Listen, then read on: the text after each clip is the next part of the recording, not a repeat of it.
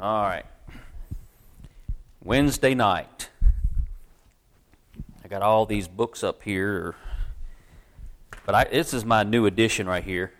It's the uh, this is the 1828 dictionary. Here it is. I've been telling y'all about it. Look at that. Look how big it is. Now, did you know that they had this many words in 1828? That's a thick dictionary. Well, it might not be that they had more words because we do have more words. But what I've noticed is that in the 1828 dictionary, the definitions are longer, and this particular dictionary, which Noah Webster put together, he was very good about defining the words, and he goes to the Bible over and over again and talks about if the word is used in the Bible, and very different than today's dictionaries. Now, uh, somebody might say, well, "What do I need an 1828 dictionary when I can get a uh, a 2020?"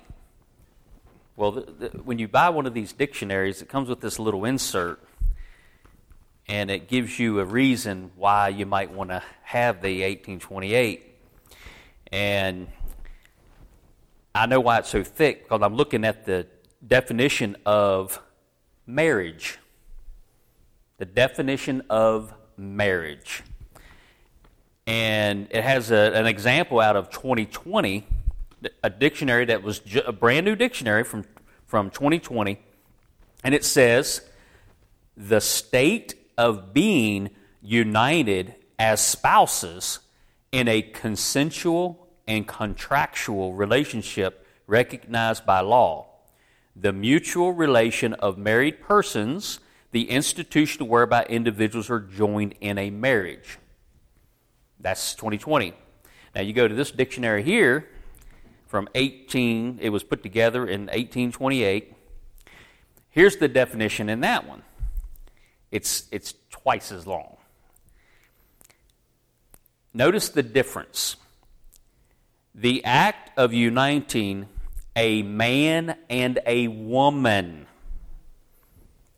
for life, wedlock, the legal union of a man and a woman for life. Marriage is a contract, both civil and religious by which the parties engaged or engaged to live together in mutual affection and fidelity till death shall separate them. Marriage was instituted by God Himself for the purpose of preventing the promiscuous, you know, I mean, this is pretty detailed, and I'm not going to read every single thing that it says, for promoting domestic felicity, and for securing the maintenance and education of children. Wow. Marriage is honorable in all, and the bed undefiled. That's out of Hebrews 13. So, you know, I left out a couple little words here. It's a very detailed definition of marriage. So, what's different than the new definition? The new definition doesn't mention a man and a woman, it says persons, spouses. It doesn't say anything about it being a religious joining of two people. And it doesn't say anything about marriage was instituted by God Himself. That's left out. For and for life was left out. Because today's definition of marriage doesn't mean for life. So, isn't the old definition way better than today's? We need to get back to the old definition. And I found out that the, uh, the people who put this dictionary out is the, the Foundation for American Christian Education. And it's F A C E, FACE, um, Foundation for American Christian Education. And when you look at what they have, they have a whole curriculum for kindergarten all the way through high school. and you you can get uh, you know all these different books, and that's all I needed was another source to get books. I might have to hire a helper to carry my books in. So this is this is getting ridiculous here. so I thought y'all would like to see that, and uh, it's a good. So I've already looked up just in just in uh, putting together what I want to do tonight. I've already looked up uh, words in this dictionary, and I learned some stuff just by preparing for tonight out of this dictionary. Pretty cool. Recently, I mentioned the story of Paul and Silas going to Macedonia.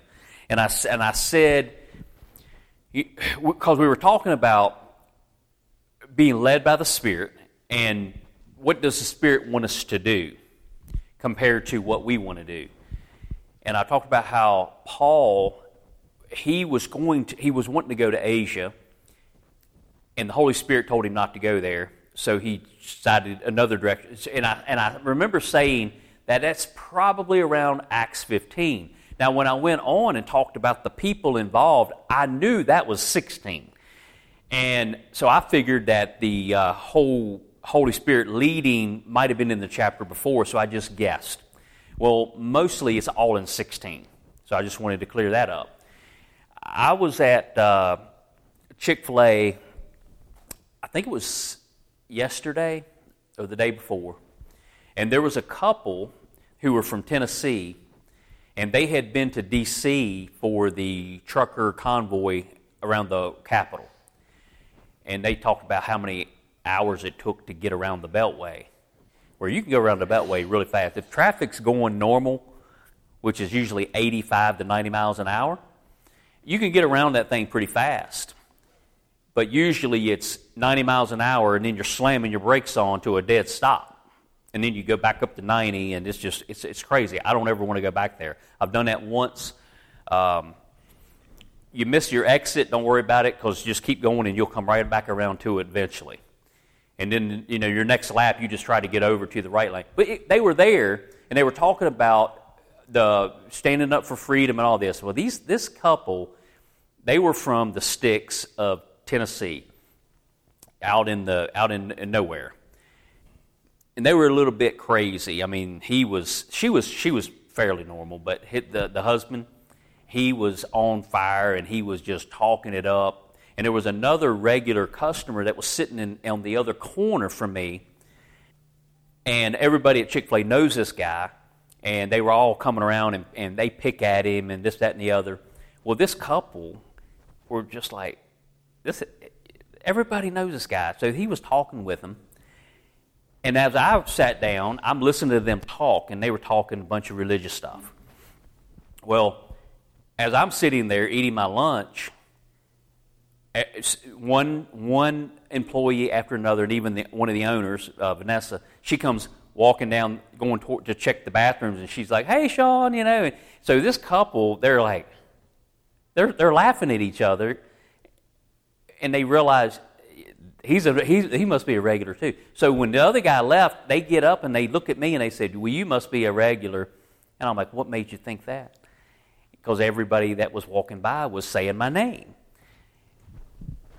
So they were talking about the uh, things that they were running into and the people that they were meeting and they were talking about being at a place where the, somebody was preaching and casting out demons and this, that, and the other. And, they, uh, and so I just started, it, Acts 16 came to mind, and I just I started explaining Acts to them, and they were like, it, it was almost like they had never heard it before. But as much as they were talking about godly things and and casting devils out and healing people and all this stuff, they didn't know that story. And, and she said, uh, the, the woman, she said, What was that again? And I said, Acts 16. And she's pulling it up on her phone. She got the Bible on her phone. And she, it, it was almost like everywhere they went, when they stopped somewhere, they were looking for a sign, they were looking for somebody who would pray over them. They were just looking for whatever. So if I said something about the Bible and, you know, yeah, read, read Acts uh, 16, they, were, they took it to heart. And when we all we left, I walked out with them, walked across the parking lot with them, and he just kept on and on and on talking about stuff. And they got in their car, and she was just reading. She was reading Acts 16. It's like they couldn't go nowhere until they read that chapter. Wow. So you can get a little bit over the top and be so spiritual, like, yeah, where it turns people off. And people like that don't turn me off. I just, I jump in and uh, I'll, I'll talk with them, I'll pray with them, I'll do whatever. But I understand why there are people who just get so, they get turned off by somebody who's that crazy about it. So you got people who don't ever want to talk about it, too embarrassed to talk about it, and they wouldn't talk about it in a public place like that. But then you got those who are just plumb extreme in it, and we need to be somewhere in the middle, I think, so that we're not scaring people off, and people will be more willing to listen if you're, you know, kind of in the middle. So, since that came back up again, I want to read and go over Acts 16. So you can turn in your Bibles there if you have them, if you want to follow along. Acts 16. So the ending of 15 is talking about Paul. He picks, uh, this is right after an argument between Paul and uh, Barnabas. And they, Paul had lost confidence in Mark and it's John Mark he ended up writing the book of Mark. So things got better later, but this just to show you that, you know, two very strong Christian leaders can have a knockdown, drag out fight. They can disagree and both have their points. One was maybe being too lenient, other one being too hard on him. And Barnabas decided to take John Mark with him. And what that hap- what, what, what happened with that is Paul ended up picking Silas. And really, that's what God wanted. So instead of Paul and Barnabas being together and doing things, he, God basically split them up. So just because you have a separation is not all ba- always bad. It may seem bad at the time. But sometimes you can get more done for God if you separate and one person goes one way and the other person goes another way, you get more ground covered. So, so this, that, this is what has just happened as I start reading 16. Then came he to Derbe and Lystra. And behold, a certain disciple was there named Timotheus. So we all know T- Timothy. We, I've read out of Timothy recently, which is Paul writing a letter to Timothy. Well, here's where Paul meets him. This is where Timothy comes into the picture. The son of a certain woman, which was a Jewess, and believed, but his father was a Greek. Now, you have to remember that that would probably not been the best case in those days, but she, the mother, was a strong believer. And if you're over in Timothy, you'll be able to see where it might be Second Timothy, where uh, Timothy's mother and grandmother, they're, they're both very involved in teaching Timothy the Word of God. But his father was a Greek, which was well reported of by the brethren that were at Lystra and Iconium. So people knew that. That's important to understand. People in the area, they knew that Timotheus, Timothy, was had a, had a Greek father but a Jewish mother him would Paul have to go forth with him and took and circumcised him because of the Jews which were in those quarters. For they knew all that his father was a Greek. Again, it was well known. So, people might take this, certain religious people might take this verse and say, see there, if you're not circumcised and you coming into the faith, you need to be circumcised. Well, Paul clearly tells people that that is not going to benefit you at all if you're doing it for religious purposes. Then people, but, but, but people look, well, why did he tell Timothy to do it here? Why did he have him circumcised here? Because he knew that they're going to be ministering and that it would help open the door to Jewish people. Remember, this is the early part of the church. And they did something that would give Timothy more clout with the Jewish people if he was if he was circumcised. That's the only reason they did it. It's like Paul says that you know he he makes him even though he doesn't have to do this, he'll do it anyway just to be a better minister. He, he's free to do this thing, but he doesn't do it because it might cause problems with ministering. So he was always looking at others and being a more effective minister to others. So even though he was, it was okay for him to do certain things, if it caused a weaker brother to struggle, he would rather not uh, live in that liberty. He'd rather, he'd rather not do things. But in this situation, he knew it would be better that if Timothy was circumcised. That's the only reason they did it here. And as they went through the cities, they delivered them the decrees for to keep that were ordained of the apostles and elders which were at Jerusalem. So they're just going around and they're just educating everybody. And so were the churches established in the faith and increased in number daily. Don't you wish our church would increase in number daily? Even weekly. Now, when they had gone throughout Phrygia and the region of Galatia and were forbidden of the Holy Ghost to preach the word in Asia. So that tells you that Paul was trying to get to Asia. They needed, they needed to be preached to, but the Holy Spirit forbid them to do it. Wonder why? Well, he had other plans for Paul. Okay? But it just shows you that Paul is doing, he's, he's, he's saying, I know that they need to be preached to, that's where I'm going to go. But then he got stopped by the Holy Spirit. The Holy Ghost stopped him. Seven, after they were come to Mysia, it might be Mysia, they assayed, and that word assayed means they, they were, were purposing. They, they had made their mind up they thought, you know what? Let's go. Let's go here. The Holy Spirit's not letting us go to Asia, but I know Bithynia, Bithynia needs needs some preaching, so let's go there. So they essayed to go into Bithynia, but the Spirit suffered them not. Good intentions, but the Spirit said, No, no, no, you don't quite have it yet.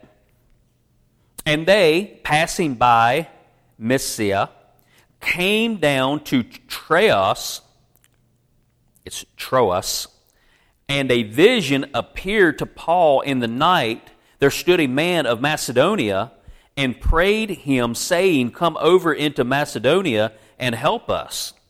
And after he had seen the vision, immediately we endeavored. Now, ha- have you noticed up into this verse 10 that it's they, they, they, they. Have you noticed that? And when I get to 10, it said, immediately we endeavored to go into Macedonia. So, what does that mean? Who wrote Acts? You know who wrote Acts?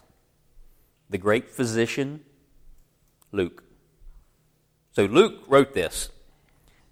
So he's writing in the first nine verses, he said, They, they, they. Evidently, they came together there right before they're getting ready to go to Macedonia. And Paul gets his vision, and evidently, Luke has joined the, joined the party. So now he's talking in uh, a different tense. Now it's we. You know, he doesn't have to say, I came and joined them because all, the way he's speaking tells us that that happened.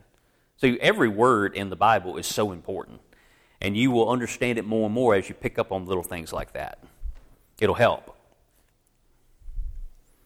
assuredly gathering that the Lord had called us for to, because to preach the gospel unto them. Verse 11 Therefore, loosing from Troas, we came with a straight course to Samothracia, and the next day to Neapolis, and from thence to Philippi, which is the chief city of that part of Macedonia, and a colony. What would colony mean? It's part of it's it's would be ruled by Rome, basically. It would be under Roman authority. You know, back before we fought for our independence, we were a colony of Great Britain. So it was also a colony, and we were in that city abiding certain days. And on the Sabbath, we went out of the city by a riverside where prayer was wont to be made. Down by the river to pray. That's where the song, I, I, preached this a long time ago, and I had somebody ready to sing down to the river to pray as soon as I got to this part. And we sat down and spake unto the women which resorted thither. So there's a group of women that got together and went down to the river and they prayed there. And a certain woman named Lydia, a seller of purple of the city of Thyatira, which worshiped God. She, this, this woman worshiped God. She knew God well. She worshiped Him, heard us, whose heart the Lord opened, that she attended unto the things which were spoken of Paul. So she was, she was a soft hearted, very open to hear the minister of God. What was she missing? She was missing the story of Jesus. She didn't have that gospel story of Jesus crucified, buried, and rose again. He, she didn't have that, but she was a worshiper of God, and she was very open to hear it. So she was saved. As soon as she heard the message, she's like, I'm all in. Sounds good. I'm part of you guys. Okay? So that was a very easy conversion. 15. And when she was baptized and her household, she besought us, saying, If ye have judged me to be faithful to the Lord, come into my house and abide there. And she constrained us. So she was she had a gift of hospitality. She was very thankful for them. They were, they were men of God, and she knew that they would need a place to, to sleep, a, a meal, so she took care of them. And it came to pass as we went to prayer. So they were this was something they were doing day by day. They were going to prayer. A certain damsel, so this is a young woman, possessed with a spirit of divination, met us, which brought her masters much gain by soothsaying. And, and basically, that means truth saying. So she, she had a demon that was causing her to be able to do basically fortune telling. She was saying truth. And she shouldn't have known any of these things, but she had that power to do it because of a demon inside of her. And the people who were using her were making the money off of this. So she was bound by evil spirits and she was bound by evil men who used this thing that she was able to do to make money. The same, talking about this young woman, followed Paul and us, notice us, we, us, and cried, saying, These men are the servants of the Most High God, which show unto us the way of salvation. This woman you talk about truth saying, soothsaying. Yes, she was saying it. She knew exactly who they were and why they were there. And this did she many days. But Paul, being grieved, turned and said to the Spirit, and this is little s spirit. This is a bad spirit, an unclean spirit that was in her. Even though it was speaking truth, it was doing it in the wrong way. and he said, I command thee in the name of Jesus Christ to come out of her. And he came out the same hour. So he pretty much right away he came out. And when her master saw that the hope of their gains was gone, They caught Paul and Silas and drew them into the marketplace unto the rulers and brought them to the magistrates, saying, These men, being Jews, do exceedingly trouble our city. Well, if you are in the wrong place and you speak about Jesus, you're going to be in trouble too. You know, we're, we're heading in that direction of what was going on here way back then. We're getting to a place in this country to where if we stand up for our Christian beliefs, we could possibly go to jail. We're going to be mistreated, persecuted, and possibly be fired from our jobs, whatever, but we're, we're heading there right now. So that's what happened to Paul and Silas. So these men, being Jews, do exceedingly trouble our city and teach customs which are not lawful for us to receive, neither to observe, being Romans. And the multitude rose up together against them, and the magistrates rent off their clothes. Now, this isn't the magistrates take, you know, ripping off their own clothes, it's ripping off their clothes because they're fixing to give them a good whipping. and commanded to beat them. And when they had laid many stripes upon them, they cast them into prison, charging the jailer to keep them safely. Now, that doesn't mean safely as don't let anybody hurt them. They've already hurt them really bad. It means that we're handing these guys over to you, and it's your job to make sure that they are in this prison and you you are if you let anything let them go whatever you're going to be in big trouble that's that's what that's saying now this explains that the next verse who the jailer having received such a charge thrust them into the inner prison not just the the first place he came to and locked them up he took them to the inner part of the prison and made their feet fast or you know locked in the stocks. So the stocks would be just imagine a big old railroad tie type of piece of lumber with some, some half moons cut out of it, and then another one with half moons on top. And you would sit down on the rock floor, and your feet would be pulled out, and your bottom of your legs would be put in those holes, and the other one would be laid over top and bolted down, and you were sitting there with your legs stuck in this big old timber. So you couldn't move. If rats ran across you, you couldn't get away from them. Uh, I need to go to the bathroom. Too bad. And you're in the inner part of the prison, locked in stocks. Now, they, they, they have every right to be very upset. They're bleeding, their backs are bleeding from being whipped, their feet are locked in stocks. They have every right to be crying and begging for their one phone call. I need to see my lawyer. I mean, they, they, you wouldn't blame them for being in a rotten mood. But what did they do?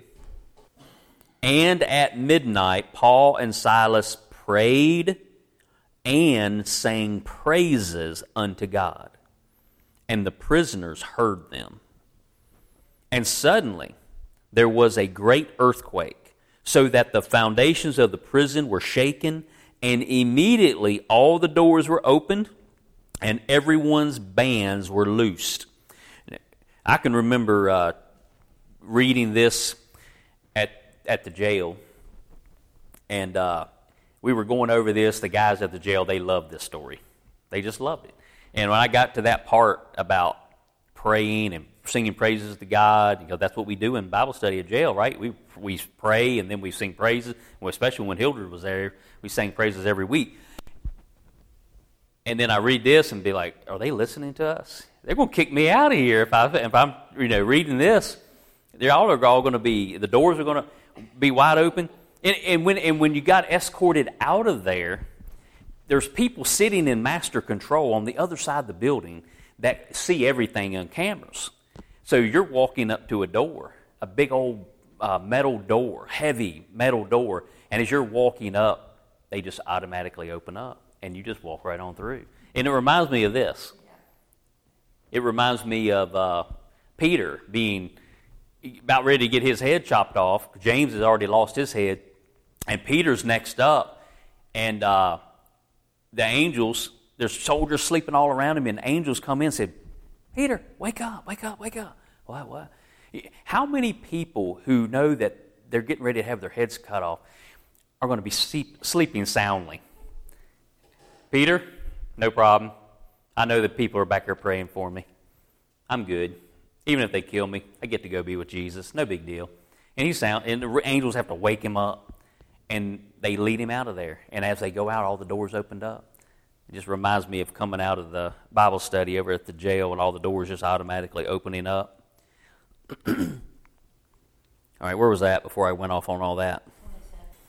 So, so, so all the door, everyone's bands were loosed, and then 27, and the keeper of the prison, awakening out of his sleep and seeing the prison doors open, he drew out his sword and would have killed himself, supposing that the prisoners had been fled. Now, he was already instructed to keep them safely. You do not let anything happen to these people where they get away. So he knew that the punishment would be a torturous death by not doing what he was told to do. He didn't know what had happened. He didn't understand why all the doors were open, but he figured everybody was gone. He had already listened, before he fell asleep, he had listened to Paul and Silas, who should have been in a very bad mood. They're praying to God and they're singing praises. And it's convicting all the other prisoners that are there. So much so that, next verse, but Paul cried with a loud voice, saying, Do thyself no harm, for we are all here. Not just Paul and Silas. Eh, eh, you're like, Paul, look, you, you've been mistreated, you've been beaten, you've been thrown in jail for doing something for God, and an earthquake happened, the doors are wide open, your stocks are broken, chains fell off of you. Here's your sign get out of here. That would have been the smart thing to do. They were concerned about the jailer. They were more concerned. They didn't care so much about their freedom and their rights and what was right for them. They were willing to give all that up so that this guy, this one person, wouldn't kill himself before being saved. And he, they said, Don't hurt yourself not just us two are still here, but all of us are still here. Then he called for a light and sprang in and came trembling and fell down before Paul and Silas and brought them out and said, Sirs, what must I do to be saved? They have not gone to him and said anything. They just lived a life that was way different than everybody else. They weren't crazy with it, but they weren't silent with it. They were just doing what they do praying, singing praises to God, and it was convicting people around them. So much so that this hard hearted, you had, you had Lydia, who was a very soft heart. She was ready to listen. Then you had that damsel, that young woman, she was possessed. She needed to be delivered. And Paul said, Get out. And the spirit came out of her. And then this jailer, he's the hard hearted person that doesn't want to listen to anything you have to say. You can go to them and talk Bible to them and preach at them all you want, it's not going to do anything. But when something really bad happens to you, or they do something bad to you, and you have an opportunity to get back at them and you don't, you help them in the time of need, that hard heart begins to be softened. And that's what's happening right here. We're, we're getting a, an ed, education here of how you, you don't minister just one way. You've got to be led by the Spirit to minister to different people in different ways. A little kid, you don't minister to them the same way you do a hard hearted dude. I, when I would go to the, the nursing home, you minister to those ladies that are 90 plus years old differently. You just minister to them differently. So it's, I think it's the only time in the whole Bible where that phrase is used. Sirs, what must I do to be saved? Now, what, what, what would you tell somebody who said, What must I do to be saved? There's people who say, they'll give you a list of things you got to do. Certain denominations have a list of seven or eight things, and just try to do, all these in order, and then you'll be saved. Only problem is the last one is persevere to the end. Those who persevere to the end will be saved. Okay, so I won't even know if I'm saved until I get all the way to the end of my life and I die, and then I can somebody can say, "Well, he persevered to the end." But I never have that confidence in my whole life if I go with their the way they do things. So, so does Paul and Silas give him a list of things to do? How about? They, I'm sure they're going to say uh, you got to be baptized. I mean, that's what happened to Lydia right away. She listened to their words, and then they, they baptized her. Why? Because she believed what they had said. She was converted just like that.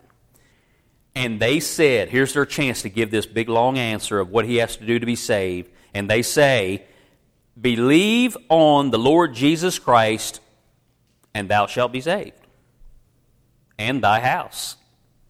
If you, if you go home and you tell your family about what just happened to you, they're going to believe too. So, where's the long list of stuff you got to do? He said, Believe on the Lord Jesus Christ. That's pretty much it. And they spake unto him the word of the Lord and to all that were in his house. So they gave him, you know, a good rundown of what the scripture said. And he took them the same hour of the night. This is the jailer took Paul and Silas and washed their stripes.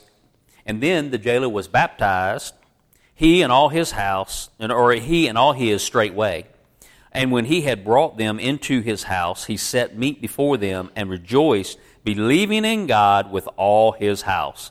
And when it was day, the magistrates sent the sergeants, it's, it's spelt differently in your King James Bible, but it's just an old spelling of, of a sergeant. Now, a sergeant with the Romans, that was, uh, he was the, uh, an officer, it's called a lictor. What would that mean? A lictor. When, when they got their whipping, they got so many licks, right? So he was in charge of carrying out the punishments. So these people came, they were representing the authorities. Uh, a sergeant would have been somebody who was sent and would go along with the leadership and protect them. They would carry an axe, some type of weapon.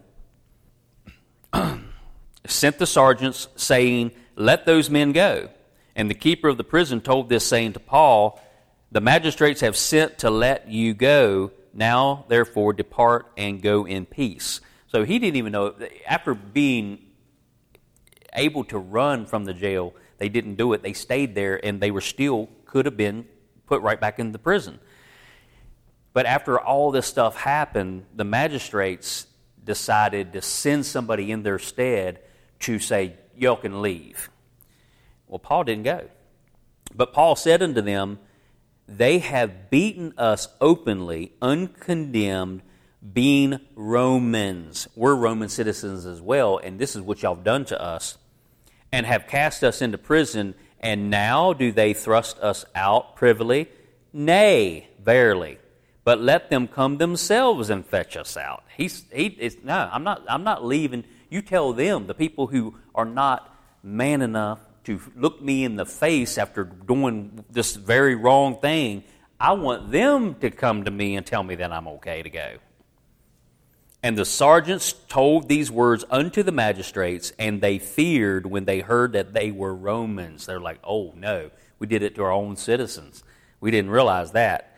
And they came and besought them and brought them out and desired them to depart out of the city. And they went out of the prison and entered into the house of Lydia. And when they had seen the brethren, they comforted them and departed.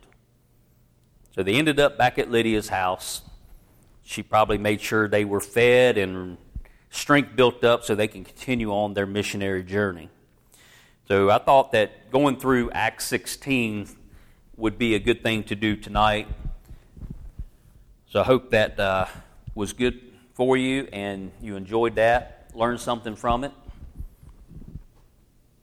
Let's pray. Heavenly Father, we ask that you would help us in our Christian walk, that we would be like Paul and Silas, that we would, even though mistreated and just being dealt with in such a terrible way, that we would remember that we're being watched. That this world, this hurting world, this evil world that we live in, we need to be people who know that when bad things are happening, when we are being mistreated, that we are still to pray. We are to sing praises to you. We are, we are to be different so that the darkness of the world will be drawn to the light. And Father, we rest in you. We know that we cannot do those things apart from being led by the Spirit. And Father, we thank you for that. We thank you that you're willing to send your Holy Spirit to live inside of us. And Father, I pray that we would remember that all the time, that we have power to overcome the sinful things in this world, to overcome the temptations, and Father, to not act out in a worldly way, but to act out in a godly way. And Father, I pray that as we learn to do this, that maybe the churches will grow maybe the churches will be added to daily. In Christ's name we pray. Amen.